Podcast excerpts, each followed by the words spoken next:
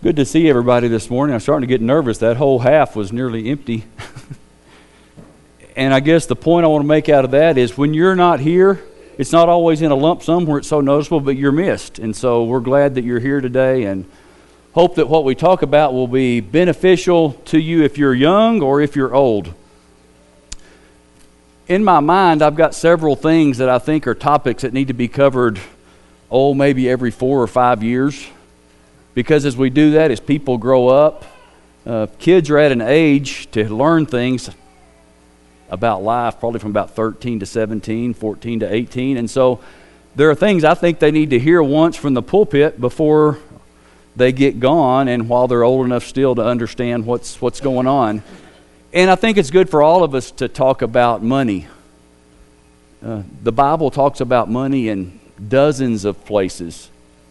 And we talk about the way the world influences us, but I dare say that uh, maybe it's not bills or coins anymore, but in some form or fashion, all of us deal with money multiple times a day. And we just kind of go about our business, and some of it's habit and some of it's not. But I want to look at the biblical principles about money. And I'm going to give a few few uh,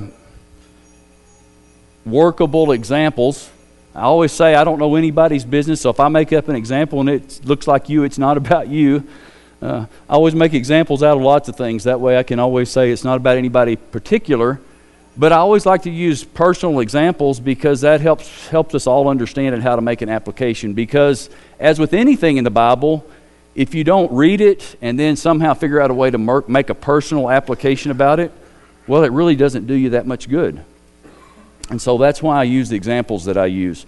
Hopefully you'll find it interesting, and hopefully you'll find it biblical, and you'll be able to base the financial decisions that you make, uh, whether you're young and just starting out on that road, whether you're old and have made a lot of good or bad decisions. Hopefully it'll help you put it in place uh, with biblical perspe- biblical perspective. My goal this morning is not to tell you you're a sinner because you do things a certain way, or to come across uh, as, well, if you didn't do it this way, well, somehow you don't have a, a lick of sense in your head. A lot of people have done things a lot of different ways, and there's a lot of reasons why you've done it that way. So that's not my goal. My goal is to give you principles so that you can make good, sound decisions going from here. There are always consequences to decisions. I think if you were here Sunday night, that's what Andrew talked about, consequences of decisions. And that's that's very true with the way we spend our money and the way we plan to spend our money. Jay talked last Sunday morning, if you were here, he talked about sin in particular, and that didn't get very big. I guess it's about as big as the board he wrote on uh, that morning. But my goal is to help us avoid complications is what he told, talked about. And many times that's what the misuse of money or not proper planning with money, it makes our life really, really complicated to the point that it causes a lot of other problems, many of which can be avoided if we put biblical principles to use.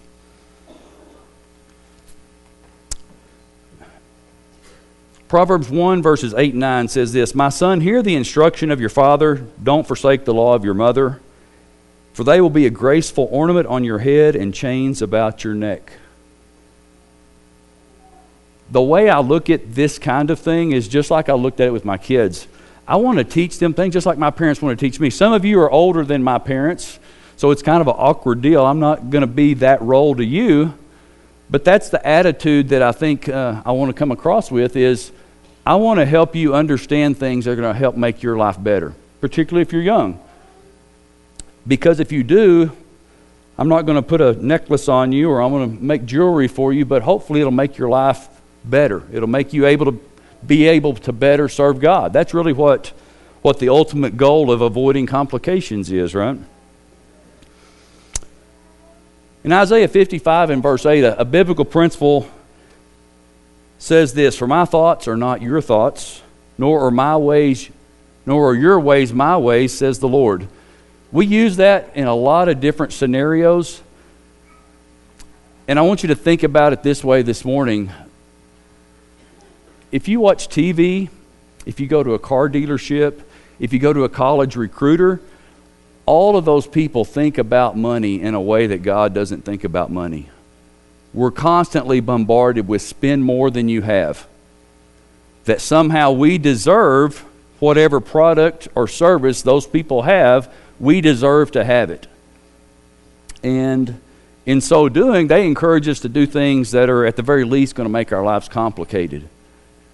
Let's think about godly ways. The other thing I want you to think about is, is what we read about in Second Corinthians ten and twelve. For we dare not class ourselves or compare ourselves with those who commend themselves. But they, measuring themselves by themselves and comparing themselves among themselves, are not wise. Every single one of us falls trap at some point in our life of comparing our financial situation to somebody else's. And that may be, well, they've got a new car, so somehow, and we, may, and we may not even vocalize it, well, it's about time for me to get a new car. Or, well, they've got way a lot of money, so they don't have the problems I have, or any number of things, uh, comparing ourselves to other people. That's not wise. that's that's the simple matter of it. We need to look at God's principles in our situation and apply them to ourselves and not be so worried about how do we compare to other people. That's not a good comparison. What we find in the Bible is that God has used people over time that have a lot of money. Nothing sinful about having a lot of money. Solomon's a great example. There's nobody wiser or richer than Solomon. That's what we find in First Kings ten and twenty-three. And for a good part of his life, Solomon was a great worker for God. Probably one of the poorest people we read about in the Bible. Maybe, maybe he had more than the widow's two mites, but we read about Lazarus. And his story goes down in history. Uh, he was a beggar that had nothing. In Luke sixteen and twenty-five, Abraham said, Son, remember that thou in thy lifetime received good things, and likewise Lazarus evil things, but now he's comforted and thou art tormented. One of the poorest people we read in the Bible was comforted in this particular parable. So it's not about the amount of money that we have or don't have. It's about what we do with it and how we use it. So some principles I want to think about and want you to think about as we talk about this. One is that we are a steward. And, and that's not a common word that we use. A caretaker might be a way to think about it. Back in the old days, we might a hired hand might be what we would think about, but a, or a manager. A steward was someone that was put in charge of the landowner's stuff. And it was his job to take care of it, uh, to improve it, to treat it like it was his own. But what we're trying to draw a picture of here, it wasn't his. The steward didn't own anything. The steward was just a caretaker. It, that's how we have to look about the, look at about the things that we have. It's really easy for me to look at, well, I did this. Went to school and got a degree. Well, I got a job and did this, so I was able to get a better job and did this. Got a better job. And eventually, well, look how good I did. And every one of us can do that to some extent. What we have to remember is what David said in Psalms twenty-four and one, the earth is the Lord's, and the fullness thereof, the world and they that dwell therein. Just like a steward didn't own the land that he was taking care of or the property and farm that he was tending to, but was expected to do a good job, that's what God expects of us with the things that we have. You know, it's really not, uh, I think I probably used the example before. I've given this lesson or some form of it two or three times over the last thirty years. Uh, it's not the money itself that we love. Uh, those of you that are old enough to remember the Beverly Hillbillies, you remember Mister Drysdale, the banker? He'd always pass out, and they'd get a, a wad of fifties and put on his head to get his fever to come down. Uh, I guess he's the only one that really actually loved the smell of money and money. We want the stuff and the prestige and all the things it can do for us that, that in our minds can make us comfortable. And there's a certain amount that it takes to live. But we're, we have to be very careful that the things that money can do for us, that we don't get so attracted to that and so drawn up in that, that we forget who really owns it all. When we keep it in that perspective, that it's not really ours, that will help us make sound decisions. We're going to spend a fair amount of time talking about planning, because life in general takes planning, and some people are planners and some people aren't planners. But when you just go through life and take the day as it comes and make a decision based on the day and then make another decision based on that decision, it's pretty easy to get things, at least at the at the best, meandering through life, and you never really get anywhere. You know, the Bible teaches us to plan. We plan for heaven as our ultimate goal, and if we keep that goal, you know, we're reminded of the great sacrifice every Sunday morning. When we keep that on the front of our mind, well, that helps us make decisions to get to that goal that we're reminded of. And, and the same thing holds true about money. When we just take it from paycheck to paycheck, we tend to get in trouble. When we have a plan, at least a place to go, we tend to do better. The Bible's full of wisdom about that. Proverbs eleven and fourteen, where no counsel is, the people fall, but in the multitude of counselors, there's safety. I would dare say there are people here that have made probably nearly every financial mistake and success that you could think of. Um, I can think of back in my own life. I can think of having to change careers when I'm forty. I've heard there's farmers here that lost their business when they were fifty. There are people that had a good solid job till they were sixty, and the company sold out and lost their retirement. Uh, there are people that overspent and bought three new cars and couldn't afford it and had to make great changes in their life. There are there's a lot of experience in the room, and most of us don't want to go back and revisit those dark times, because the way we think about it is we think our financial situation reflects bad on us. Because, as we read back earlier, we were comparing ourselves to other people and their situation that was so much better than ours that we let it get on top of us in lots of ways. But the point of the, the scripture that we're reading is there are a lot of people here that have experienced things that don't want other people to have to experience what they did. They want to help us avoid those types of things. And so counselors in this and other situations is always good. It's always good to get advice from people. Proverbs twenty-nine and eighteen, we read this a lot. Where there's no vision, the people perish. He's talking particularly about the law and keeping our minds on God's law, but the same thing's true. If we just spend money like there's no tomorrow, well, when tomorrow gets here, we're going to wish we thought about it different. And so when we've got a vision for the future, we're able to make better decisions. And here's what I'm talking about on a practical, in a practical sense, particularly for, for people that are younger. You have to think about what does it cost to live.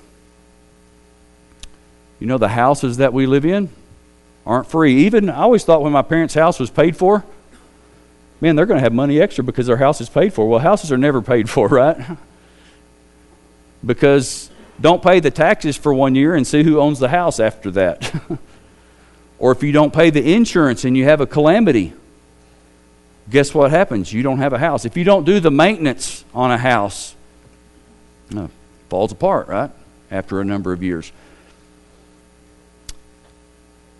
Cars aren't free.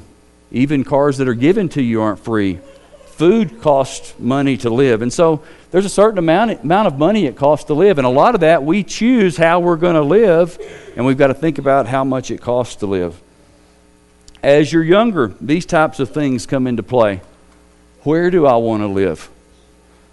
What kind of job do I need to get? You know, the Bible doesn't speak specifically about any of these things we've talked about. What side of town do you live in, or what kind of house do you buy, or how much money do you spend on a car? Uh, how many times a week do you eat out? Uh, do I need to live in Plainview or Lubbock or Dallas, or what kind of job? Do I want to be an engineer or a plumber or an accountant or a teacher? The Bible doesn't speak directly about any of those things. But as we plan our life, especially as we're younger, parents, help your kids think about these things. Uh, kids, if your parents do, or parents, if you don't think you know about those things, find somebody to help your children think about these things. Here, here's what's the worst thing to do, and I'll, I'll just make up a, a an example that's that. Probably all of us could relate to. I'll, I'll take my daughter, who y'all know is a doctor, what I told her is she finished college and she went, well, when she went to medical school, she started borrowing money. And we're going to talk about borrowing money here in a little bit, because she couldn't have a job.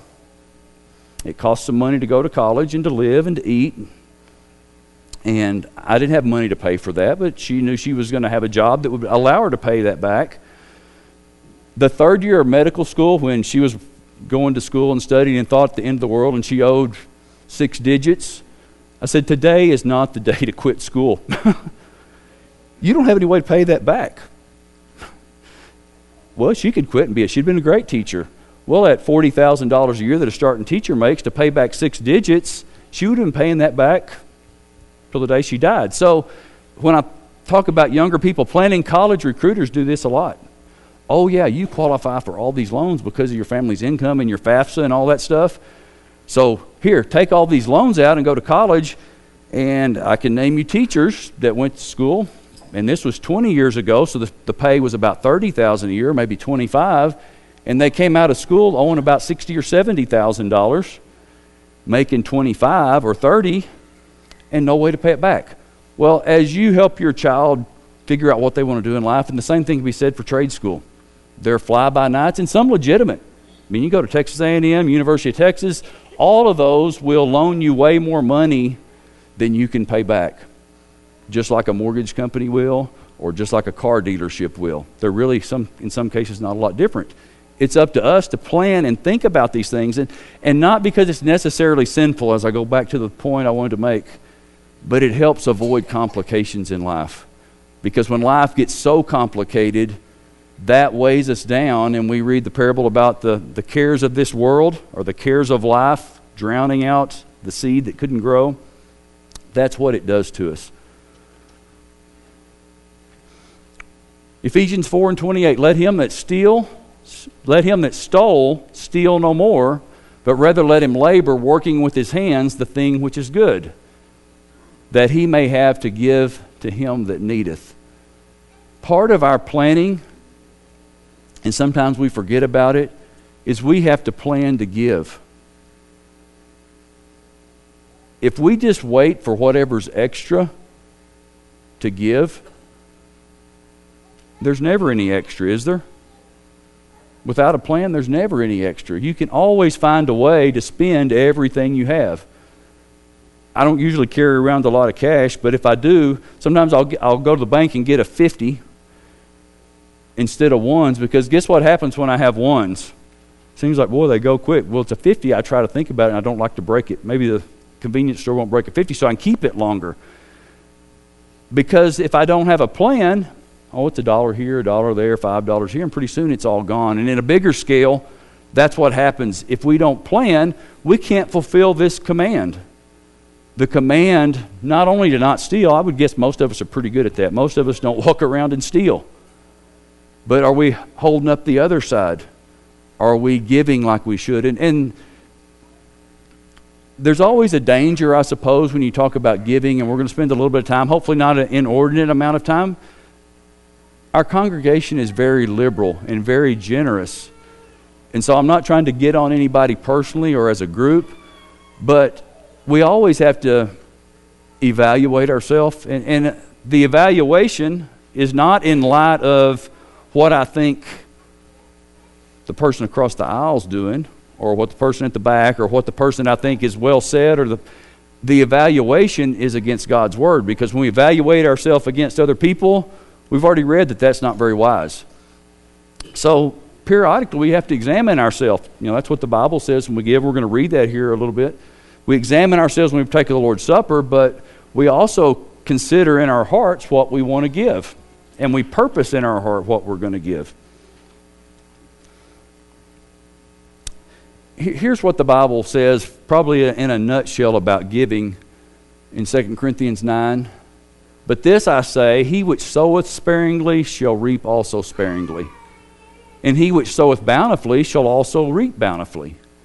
Every man according as he purposes in his heart, so let him give. Not grudgingly or of necessity, for God loves a cheerful giver. God wants us to be generous, not just with our money, but with our time, with our attention. He wants us to be wholly committed to His work. And when we do that, the way we spend our time, the way we spend our money, the way we spend our energy will reflect that. And I can't do it for you, and you can't do it for me. Uh, it's easy to put people on a pedestal or to pick people apart when we do that. I just have to look at me and say, am I generous according to the biblical principles? Am I generous with my time? Or am I so caught up with what I'm doing that I don't think I have any time? The Bible says we don't have to give out of necessity. We don't have to give what we have to live. It takes a certain amount of money to live. How, how do you, how do you determine what's necessity and what's ne- not necessity? There's a lot of judgment there, and that's what I'm hoping to pass on, and hopefully you can get from other people, is you have to make comparisons to what you're really spending your money on versus what the biblical principle says spend your money on. Somebody told me a good, a good rule of thumb is to live on eighty percent of what you make, save ten percent, and give away ten percent. Now, I don't know where they came up with that number. Uh, the Bible doesn't say to save ten percent or give ten percent. It doesn't say to tithe. But what the Bible does say, and we'll read it here in a minute, is where our heart is, that's where our treasure is. Maybe practically spoken, where we spend our money, that's where our heart is. And so we have to ask ourselves, am I spending all of my money and time doing other things besides what God would have me to do to help further the kingdom? I can't answer that. You know, the Bible doesn't say all our money has to be given at church. It says give at church, but there's other places to give. There's a lot of ways to give and be generous. And the Bible wants us to be generous. That's how God wants us to be. Stingy people aren't godly people. People that don't blow their money, that's not stingy. You can be stingy if you if you don't spend your money on a lot of things, but we have to measure ourselves up against what God says. Are we generous? Are we sowing bountifully, abundantly? Because that's what we're going to reap. We all understand the picture he's drawn. If we put two seeds in the ground, we're going to get two plants maybe. If it's like me, I might get one out of two to grow. But if you plant thousands of seeds, you get thousands of plants. And that's the picture he wants us to have about the way we invest our time and our money. And it goes against what we might think. Proverbs eleven twenty-four, there is that scattereth, this scattering bountifully as we read about, but it still increases. So in our minds, if we give away money, I've got a pot of money and I give it away, well, I'm going to have less in my pot. But he says it's just the opposite. Sometimes when you scatter, it increases. And there is that that withholdeth, though that keeps it, but yet it tends to poverty. So it's not always what our logic would tell us, what the world would tell us, that being generous is a good thing. And it doesn't have the effect that we think it will. Proverbs twenty-two and verse nine, he that hath a bountiful eye shall be blessed, for he giveth of his bread to the poor. Again, speaking about the generosity that we're supposed to have. Be generous.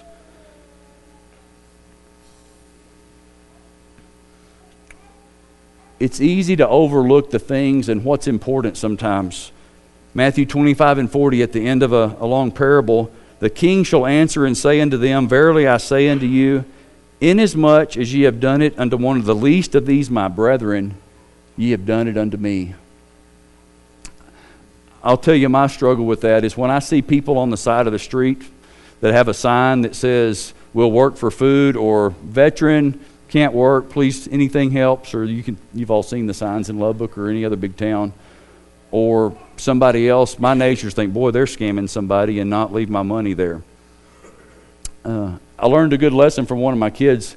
One of his, they did some crazy jobs growing up, but his job was to mow the weeds in the parking lot of the old Kmart. If you remember, before it was a church, there were times that careless weeds grew up through the cracks in the sidewalk, four feet tall, six feet tall, and somehow I convinced him that would be a good job for him. And uh, living up in the corner of that deal, actually there were some homeless people. Guess what he came home and told me he did? Well, I went and bought him a hamburger. Like, well, that was nice. And it kind of pointed out to me how maybe I overlooked some of the needs that needed to be done. He was out there working, and some guy came by, fed him the likely story of, yeah, I uh, need twenty dollars of gas money to go get my wife in Lubbock, and I'll come back and work for it when I get done. And he told me that at the end of the day, and I was like, well, you'll, I'll, I got some land in what, oceanfront property in Arizona I'll sell to you. And guess what? The next day when he was out there working, the guy showed up and actually worked. You know, sometimes our experiences jade us a little bit, and we forget how important it is to be generous. And, and really, it's not whether those folks are going to scam us or not. We're not giving the money just for their needs. We're giving the money for us and for God. And it's hard to do that. But when we've done it for the least of these, we've done it for God. Saving is an important thing. Trying to think of a few principles I want you to stay with, that, that I want you to think about, especially as you're younger, and if you're have young families. It can't be stressed enough that saving, and ultimately nobody has money problems if you spend less than you make. I guess I could have said that in the first fifteen seconds and been done, right? The hard part's what's in between that. But the, the long story of that is, if you live paycheck to paycheck and spend everything you make when you make minimum wage or a very small amount of money when you're young, unless you apply these principles to life, guess what you'll do when you make more money? You'll spend every last thing that you have and not plan for the future. And guess where that ends up? If you live paycheck to paycheck for a long time, till the end of your life, guess what happens when you're seventy or eighty? All that just doesn't magically all happen and everything's comfortable. You live paycheck to paycheck when you're seventy or eighty, and guess what you can't do? Go get another job. You can't plan for that. And so it's really important to apply these principles young, but it's important never to think it's too late to apply them, because there's rainy days. Maybe not in West Texas except for the last couple, but we all know what a rainy day is, right? Things happen. Cars break down. Uh, appliances go out.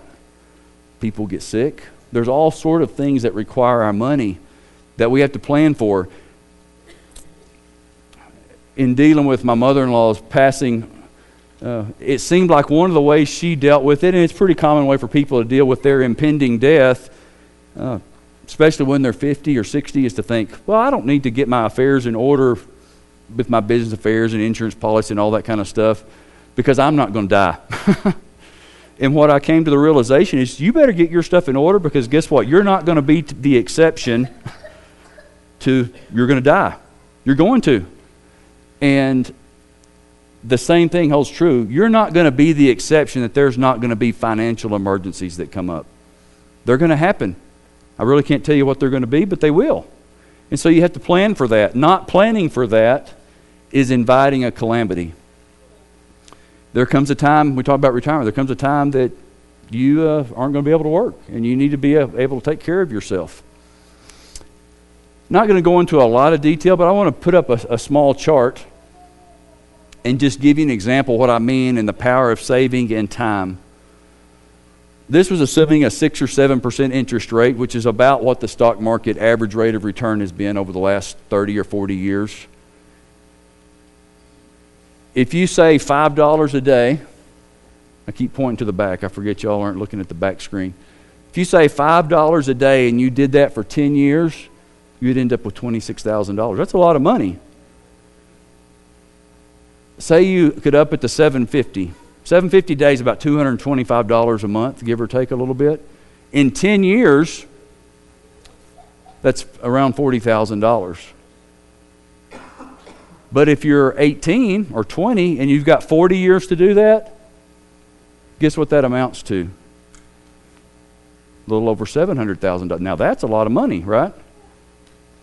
And here's the perspective I want you to think about in saving and planning. Probably most everybody here is eating at Chicken Express. Not much better than fried chicken. But it's not cheap, right? What's it cost for a meal? If you get just a meal for one with a drink and fries, you can pretty well bet you're going to spend ten dollars. And it's pretty easy for us to get in the habit of saying, well, I've got to spend ten dollars a meal. And there's a lot of us that get in the habit of eating out every single day at ten dollars a meal. Now, nothing wrong with eating out. But what I'm trying to help you do is put in perspective, if instead of ten dollars a day on Chicken Express or pick your favorite place to eat every day, put that away and don't spend it, and, and instead eat for a couple of dollars a meal that's just as good at home, in forty years you can have enough money that you can retire and not be living paycheck to paycheck. Nothing sinful about living paycheck to paycheck, but it causes a lot of complications in life. And that mentality of spending less than you make makes a lot of other things fall into place. Uh, just math. There's nothing magic about that. It's just math. So I'm not making it up. There's nothing complicated. I can show you the formula. Uh, it'll work for anybody that's disciplined enough to do that sort of thing and willing to make that commitment to plan and to save for a rainy day and for retirement. It's important, though, because the typically the people that, that give you that kind of a sales pitch to save your money, the the tendency is for them to think, well, now you're going to have all this money, you can be rich, and you can be independent, and it'll all be you. And so we've got to remember our goal is not to pile up money. We've been warned about that as well. Luke twelve, we're going to read a little bit of the story of the rich farmer. Remember that story? He had a great grain harvest. And how many times he used the word I or my or me in his statements about how he was going to build bigger barns and he was going to do all this stuff. It was me, me, me, and I, I, I. And here was the warning that Jesus gave to us through that story. And he said unto them, take heed, pay attention, and beware of covetousness. For a man's life consists not in the abundance of the things which he possesses. That's not what the world teaches us. Remember, my ways are not your ways. The world teaches us that, hey, you're somebody special if you acquire a lot of stuff. That's not what the Bible teaches us. Here's what he told that farmer, thou fool, this night thy soul shall be required of thee, then whose shall those things be which thou hast provided? You remember the colloquialism that comes out of that point? You never see a U-Haul behind a hearse. You can't take it with you. That's what he's saying. What about all this stuff? You're a fool for thinking somehow there was great value in that. And here's what the point he makes to us. So is he, so are we, if we lay up treasure for ourselves and are not rich towards God. Doesn't say there's anything wrong with treasure, but we've got to remember that comes from God, and we've got to be rich towards God. That's the point of having it.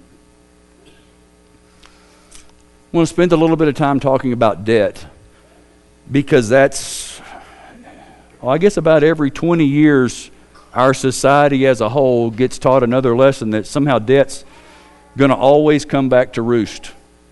So whether it was the Uh, What, nineteen eighty savings and loan bust, or those of you that are old enough to remember that, about twenty years later it was tech stocks. People were borrowing money left and right and overvaluing things, and tech stocks went bust. And a lot of people that were millionaires, billionaires got poor all of a sudden. About ten years ago it was the, the mortgage crisis. My bet is probably within ten years it'll be student debt crisis or credit card. There's all these things that somehow, as a society and as a whole, we just think we keep kicking the can down the road and it'll all work out in a good way. Debt that's not tended to and planned for never works out very good. It always works out as a disaster, as a matter of fact. Uh, not going to say there's that debt is all sin. We'll talk about that a little bit. But here are some of the problems that debt causes. It's easy to get upside down. Upside down means you owe more money on something than it's worth. It's about one hundred percent true when you buy a car, especially if you finance it like uh, the salesman wants you to, because they don't say, oh, pay for it in cash. You'll never hear a salesman say that. You'll never hear a salesman say, pay for it in two or three years. it'll generally be five to seven years because that gets the payment low enough that you can afford it with your other expenses. But the problem with that is the thirty thousand dollar car that you take a seven-year note on is worth thirty thousand dollars this minute, and about fifteen minutes later after you get the title and you drive off the lot, it's worth about fifteen, twenty percent less. Now, there could be variations on that. But now something catastrophic happens and I have to sell my car to pay off the debt, and now I don't have enough value in the car to pay off the debt, so I owe more than it's worth. And that can happen in lots of scenarios. We're going to talk about that. There's nothing wrong with buying a new car. Not all car salesmen, I see Alan down there, car salesmen are all out to steal from us. They're very honest salesmen. So there's nothing wrong with any of that, but we have to realize that we make our life complicated when we spend more money than we can afford, because it makes small things become big things. Any of us with any age probably have gotten in that spot at some point in our life, and things that shouldn't matter when we're fussing and have different things, other things come up in our lives at home, they get way bigger than they would have been otherwise because all this weighs us down and it gets on our mind. And you'll you'll talk to any marriage counselor. Financial problems, particularly debt, is one of the biggest causes and biggest factors that causes marriages to get, get to be upside down and to have problems, because all those things make, financial problems make every other thing uh, get amplified. Credit cards. Nothing evil about credit cards. I use a credit card a lot. Pay it off every month. Don't spend more than I have. Earn a lot of airline miles. A lot of you do that as well, so I can go on trips for free. But the, the temptation of having easy money is to spend more money than I can pay back and think, oh, it's somehow I'm not going to have to pay that back. Because a lot of times what we buy on credit cards, we don't have anything to show for it.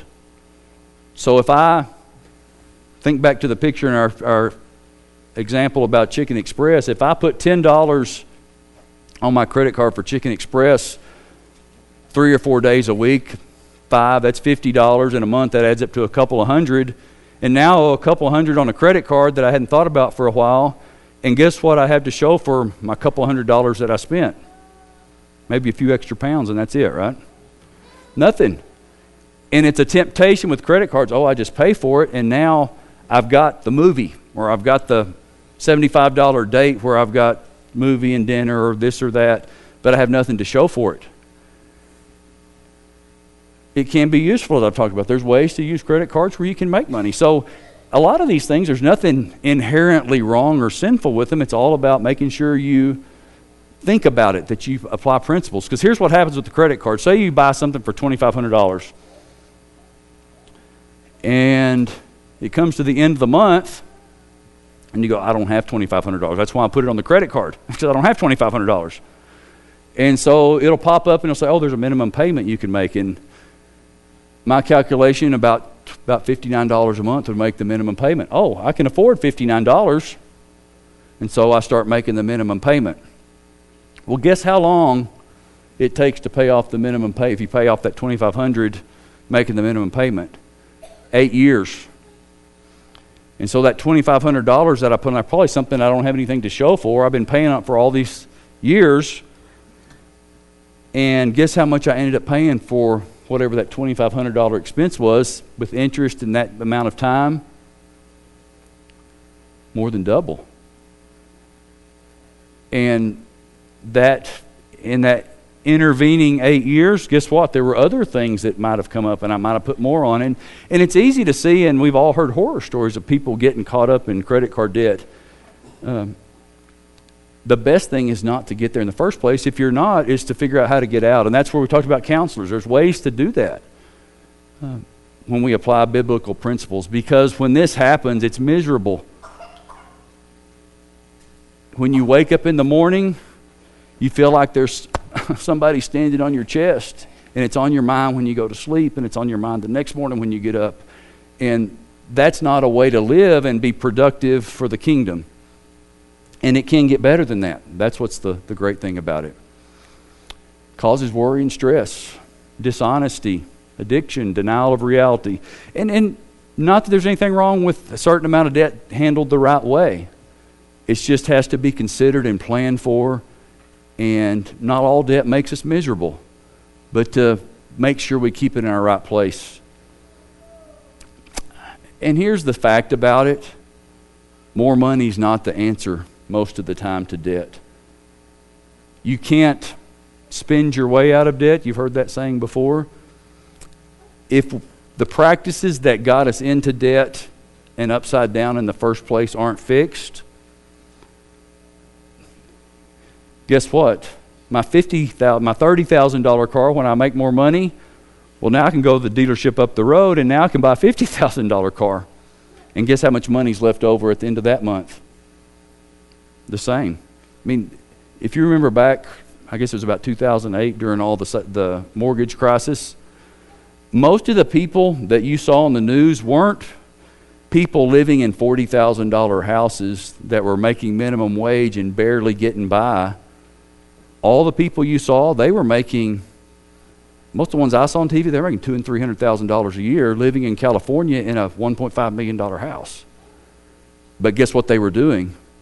They were borrowing and owing way more money than they can pay back. And so it's not an, an income thing that gets us in the pickle, and more income doesn't solve it most of the time. Sometimes it may. I'm making a lot of generalizations. So again, I don't know anybody's personal situation, so don't take it as I'm picking on you. But by and large, more money is not going to solve the problem. Self-control is what solves the problem. Realizing that our money is a gift from God. It's not our money. Remember way back at the beginning, it's God's money. And it's our responsibility to put ourselves in a position where we can use what we've been able to gather to further the kingdom.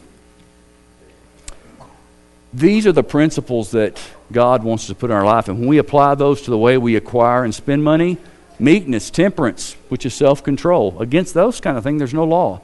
When we're able to make money and be meek and temperate, well, then we do not have to worry about being the one that stole, but we'll have to give, that type of thing. Very easily, debt can put our life out of control, and just one thing will lead to another. Proverbs twenty-two and seven gives us another principle. The rich rules over the poor, and the borrower is servant to the lender. If you owe money to the bank, guess who owns your house? And guess what happens if you decide to quit paying for it? It won't be your house anymore. And you can apply that to a lot of things, but it, it makes our, when, when and really what it's saying, when we owe money in a, in a big scale, not managed properly, somebody else is setting our priorities for us. We can't do it anymore because we owe them, and they're going to take it one way or another. So we have to adjust everything we're doing to make sure that we take care of their needs. So again, certain amount of debt managed right is not going to kill us, but it's very easy uh, to let someone else set our priorities. And, and most of the time, their priorities are not going to be what God has set for us. Uh, we become a slave or a servant to that. Romans thirteen and eight, owe no man anything but to love one another, for he that loves another hath fulfilled the law. Not a, a mandate to never have any kind of debt, but again, a warning that when our priorities and our desires put us in a place to spend more than we have, then we can't fulfill the responsibilities and the, and the things that are really important in life. Proverbs seventeen and eighteen, surety is a word we don't use a lot, but being a cosigner is kind of the, the, the, the broad sense of what that means. A man void of understanding striketh hands or shakes hands in agreement and becomes surety in the presence of his friends. Cosigning for people, even people you think you know, is generally not a very good idea. Lots of things that can happen are out of our control, and uh, Again, Solomon wasn't always, and most generally this wasn't talking about necessarily being sinful or not. Think about the context that he was writing most of Proverbs. He was writing it to his son or to his children to help them avoid complications in life. And just a complication that can be avoided. You know, there's different kinds of debt. Sometimes it can be taking care of a house, done right. You can sell it and pay it off. Not necessarily still going to cost you money and has to be planned for, but it can be done and, and you not be upside down. A car, potentially, You could take a loan out on it, and you might could sell it and pay off the debt. Credit cards typically aren't. You have nothing to show for it. You can't sell anything and pay off your debt. And, and just a brief word, and we're going to close up here pretty quick. College has become the biggest... Scam's probably a little bit too strong of a word. I'm, I'm a big believer in, in college or trade school. Training yourself to have a skill that can allow you to earn money in a in an honorable way so that you can support your family and give back to the church. That's, that's a very good thing to do. But it has been sold as the cure-all to everything. And easy access to money and loans has been available for, for the last fifteen, twenty years. And there hasn't been a lot of thought paid into, well, this particular degree is going to make me enough money to pay it back.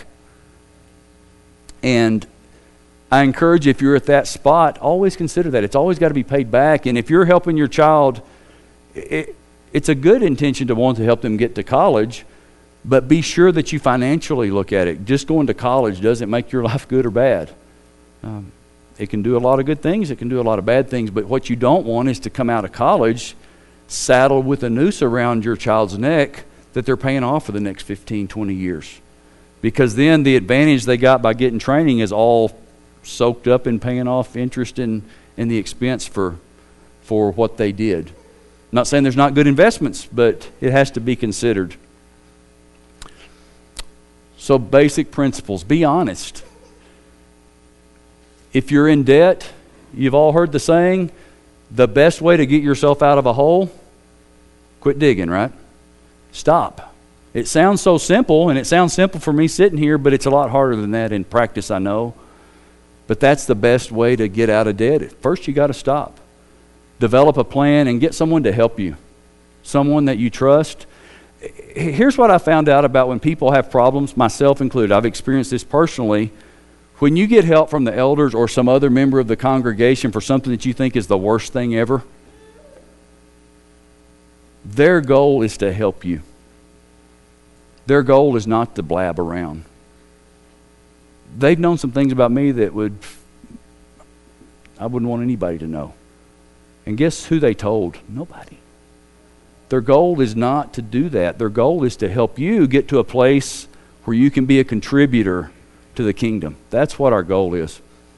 That's what the purpose of all this is. Get your spending under control. You don't have to eat out every day. You don't have to drive a new car. You can sell your new car and drive an old car. There's a lot of things we think are necessities. Uh, the saying, uh, this is a first world problem. There's a lot of things we think are necessities that really aren't. Sometimes a second job will help temporarily. I mean, as we said, spending, you can't just get more money and solve the problems. You know, things like this. Spend five hundred dollars a week on Sonic Cokes, or five hundred dollars a year. Eating out, you can spend fifty dollars, forty dollars, fifty dollars a meal on a family easily. And, and I'm going to throw this in just to help put it in perspective. It's easy for us to go to Chicken Express and feed our family for fifty bucks. And then I can roll out a ten or a twenty when it comes time to give to the church. And there's nothing wrong with ten or twenty. I don't know your financial situation, but as you consider what you give, the, one of the ways that you can help determine what's the right amount is think about what do I spend on other things. And then think about, well, where my heart is, that's where my treasure is. And when you can put it in that perspective, it, with a good open heart, I don't know that your giving will go up or down, but that's a way to help purpose in your heart what's the right amount to give.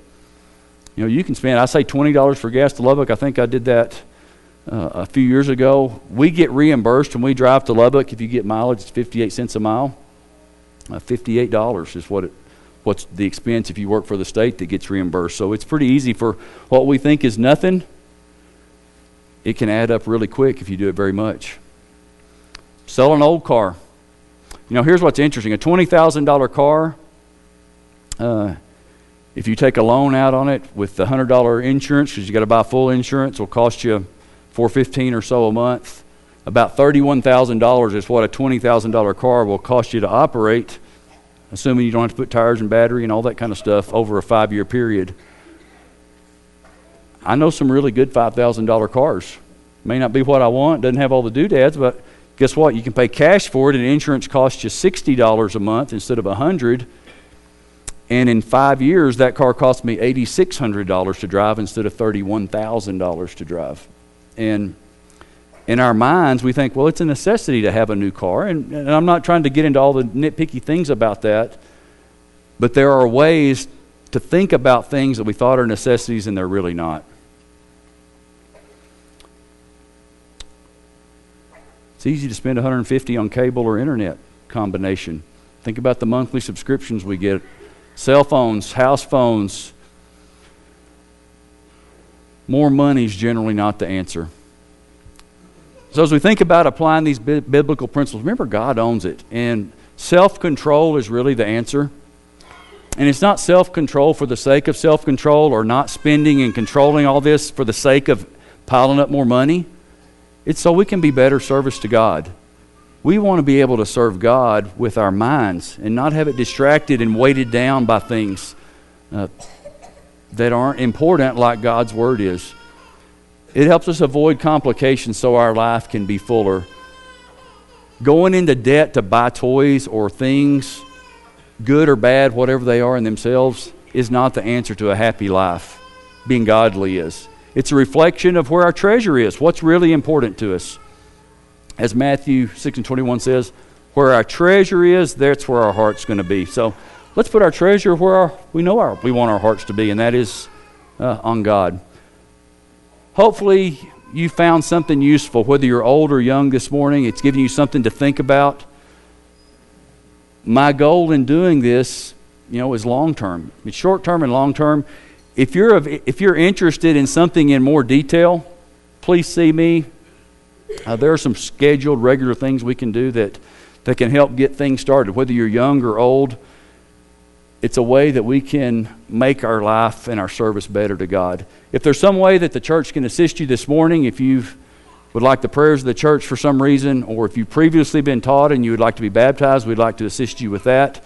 Uh, please come while we stand and sing the invitation song.